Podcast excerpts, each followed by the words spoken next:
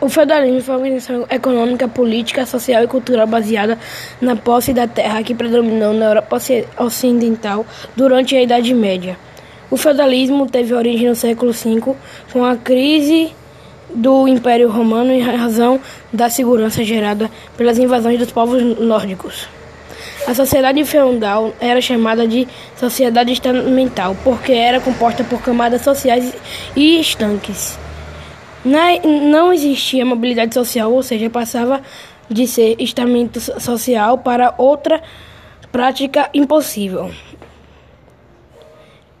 A nobreza, no, no, topo da hierarquia social, estava o rei, que concentrava pouco poder político, que era dividido entre eles, os senhores feudais, o clero, é, a igreja se tornou mais poderosa instituição feudal, pois era proprietária de vastas extensões da terra, e os servos trabalhavam nas sociedades feudais que estavam fundamentadas na servidão.